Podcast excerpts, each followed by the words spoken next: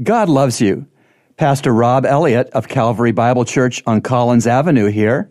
The Ten Commandments tell us 10 things about God. The tenth commandment of the ten is found in Exodus 20, verse 17. You shall not covet your neighbor's house. You shall not covet your neighbor's wife, or his male servant, or his female servant, or his ox, or his donkey, or anything that belongs to your neighbor.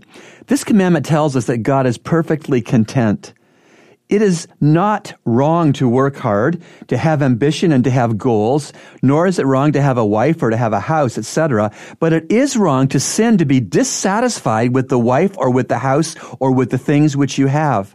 We are to be content. That looks like gratefulness and not wanting what someone else has. Because God is perfectly content, we are not to covet or want what others have. In 1 Timothy 6 verse 6 we read, but godliness actually is a means of great gain when accompanied by contentment. Even godliness isn't gain if it doesn't have the, the Siamese twin of contentment. Are you content? Really content? Grateful? Satisfied? No wandering eyes? God is perfectly content. He expects us not to covet, but instead to be content. Remember, God loves you, and He's proven it with Jesus' cross. Today's two minutes of hope from heaven has been brought to you by Calvary Bible Church's Christian Counseling Center, located at 58 on Collins Avenue.